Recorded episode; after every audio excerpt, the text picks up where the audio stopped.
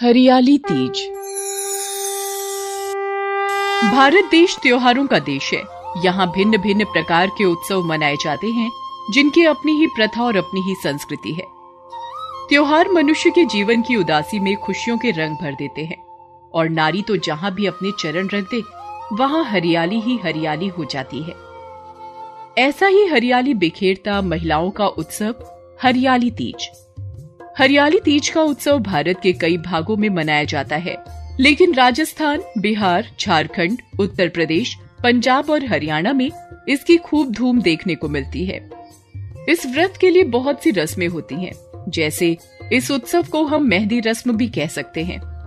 महिलाएँ इस दिन अपने हाथों और पैरों में मेहंदी रचाती हैं। बच्चों को भी इस त्योहार को मनाने का अलग ही शौक उठता है।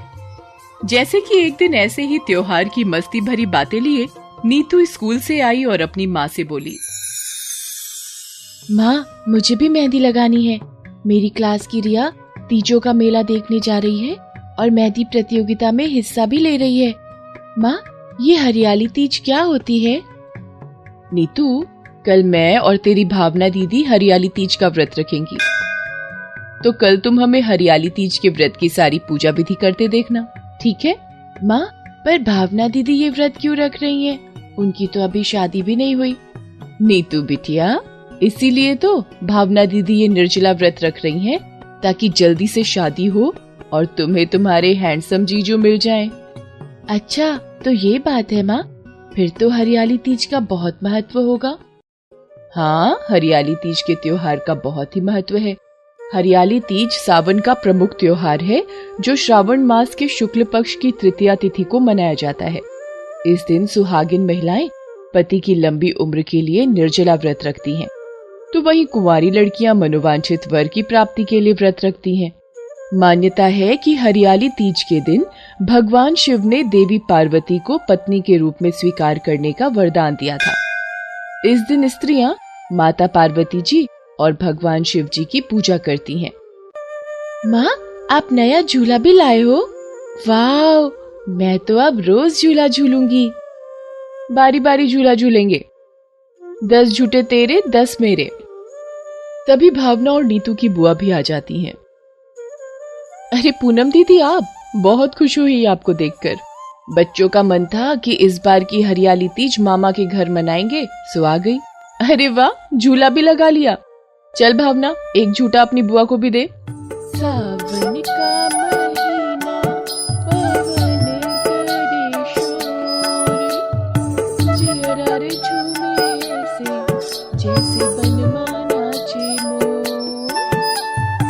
क्या हुआ बुआ जी?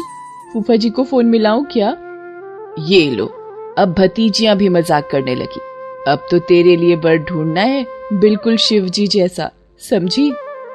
अगले दिन सुरेखा भावना और पूनम मिलकर हरियाली तीज का व्रत रखती हैं, मेहंदी लगाती हैं, सुंदर श्रृंगार करके तैयार होती हैं। भावना आओ पूनम दीदी आओ हरियाली तीज की कथा कर लेते हैं और भगवान शिव और माँ पार्वती की पूजा कर लेते हैं। माँ अब तो आपने पूजा भी कर ली और व्रत भी खोल लिया अब हम तीजों का मेला देखने चले, रिया पहुँच गई होगी ठीक है, चलो पूनम दीदी, आप बच्चों को लेकर गली तक चलो, मैं ताला मार कर आती हूँ सब मिलकर मेले में पहुँचती हैं। ये मेला खासकर महिलाओं के मनोरंजन के लिए ही सोसाइटी में रखा गया था वहाँ सोसाइटी की सभी महिलाएँ एकत्रित हुई थीं।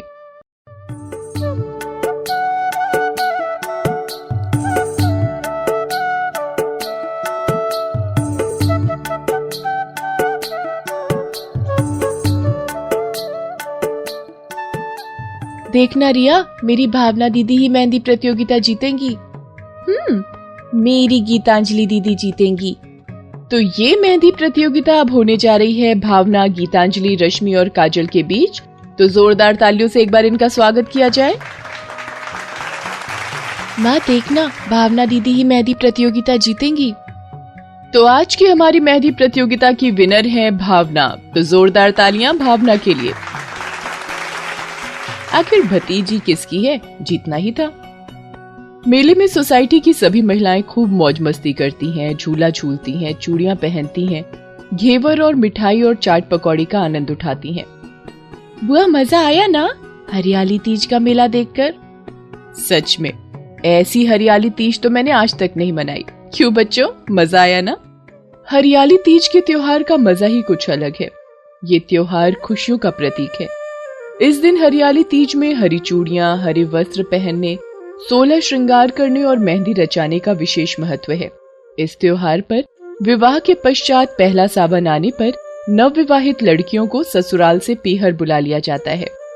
लोकमान्य परंपरा के अनुसार नव विवाहिता लड़की के ससुराल से इस त्योहार पर सिंजारा भेजा जाता है, जिसमें वस्त्र, आभूषण, श्रृंगार का सामान, मेहंदी, घेवर, फैनी और मिठाई इत्यादि सामान भेजा जाता है। इस दिन महिलाएँ मिट्टी या बालू से माँ पार्वती और शिवलिंग बनाकर उनकी पूजा करती हैं। पूजन में सुहाग की सभी सामग्री को एकत्रित कर थाली में सजाकर माता पार्वती को चढ़ाना चाहिए। नैवेद्य में भगवान को खीर, पूरी या हलवा और मालपुए से भोग लगाकर प्रसन्न करें।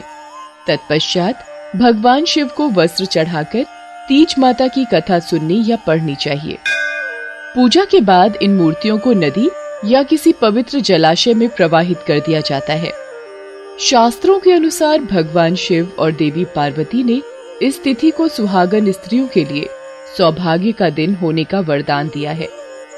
ऐसी मान्यता है कि इस दिन जो सुहागन स्त्रियाँ सोलह श्रृंगार करके भगवान शिव और देवी पार्वती की पूजा करती हैं, उनको सुख सौभाग्य की प्राप्ति होती है।